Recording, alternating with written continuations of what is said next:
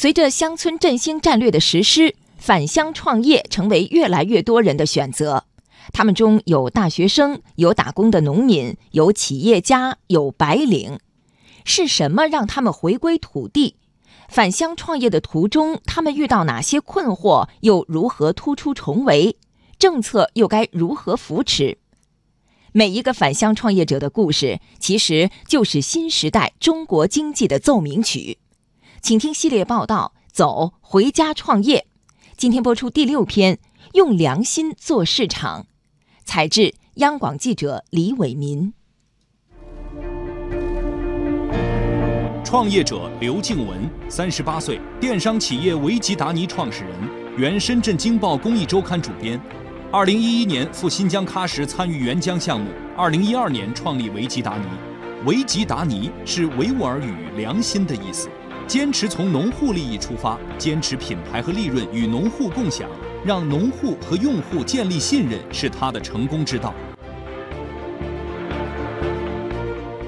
刘静文创业的原点就是朴素的礼尚往来之心。二零一一年到喀什去嘛，他们是特别的热情，反正他就恨不得把所有的最好吃的东西全拿给你吃，吃了很多很多的好东西啊，干果啊，内心觉得有一点不安，就是哎呀，呃，有没有可能帮个忙什么的？所以我们当时就把农户的产品还有一些故事放到了微博上去。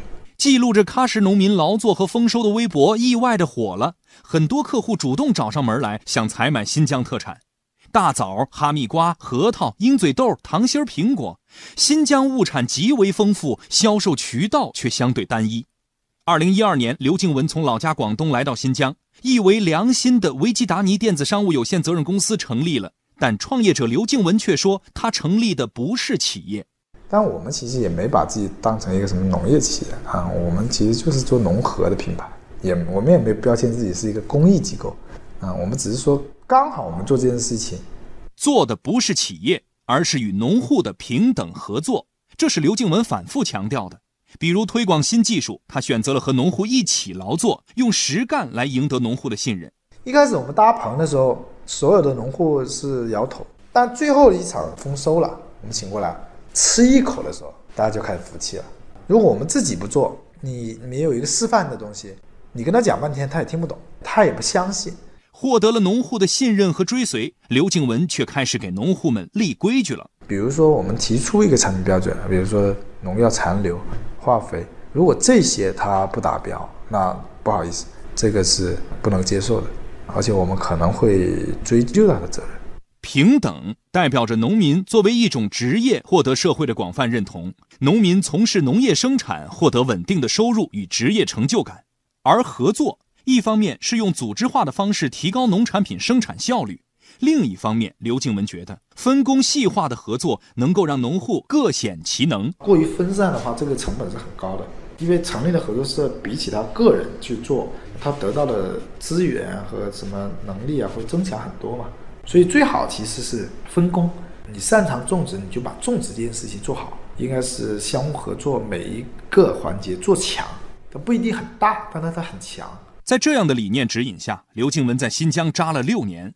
当初做记者，自己很专业，而投身农业，刘静文感觉到了自身的短板。专业肯定我们肯定是不专业，对，但我们可以请专业的人，比如我们可以现在慢慢在。企业各种阶段，我们可以有一些更专业的人来跟我们一起，包括我们现在招管理团队 CEO 啊，也是希望加强那个团队的专业化嘛。呃，那他现在是跟他做什么岗位呢？你这边有没有可能让他去做 COO 之类的？那我先通知到四点嘛。创业它是一个，它的困难是每一天的，就是每一天你会面对各种各样的困难。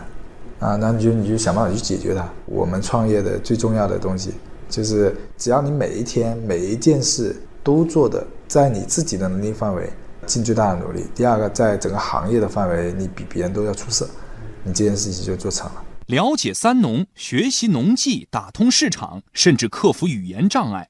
六年来，刘静文和他的团队每天都在挑战困难。截止二零一七年底。维吉达尼在全疆拥有合作农户近三千户，平均每户每年可增收一千五百元左右。消费者规模更是过百万，销售额破亿。从记者到返乡创业，从签字印刷到学习维吾尔语，如今刘静文的身上已经没有了做记者时的犀利，而多了这片广袤土地带给他的敦厚和热忱。在维吉达尼的微博上，他们是这样介绍自己的：把天然无添加、安全可追溯的美味新疆农产送到心怀善意、珍视美食的人们手中。回望这六年，刘静文觉得现在的维吉达尼已经超越了创业之初的目标。未来他还有更大的梦想。我们就是愿景，还是现在希望成为全球最大的农户合作组织、农户合作的品牌。现在最大的是那个德国和荷兰的一个跨国的合作组织，两点三万户。我觉得我们在三到五年内有可能能够突破三万户这样的一个数量，这个我们还是有信心的。创业者说。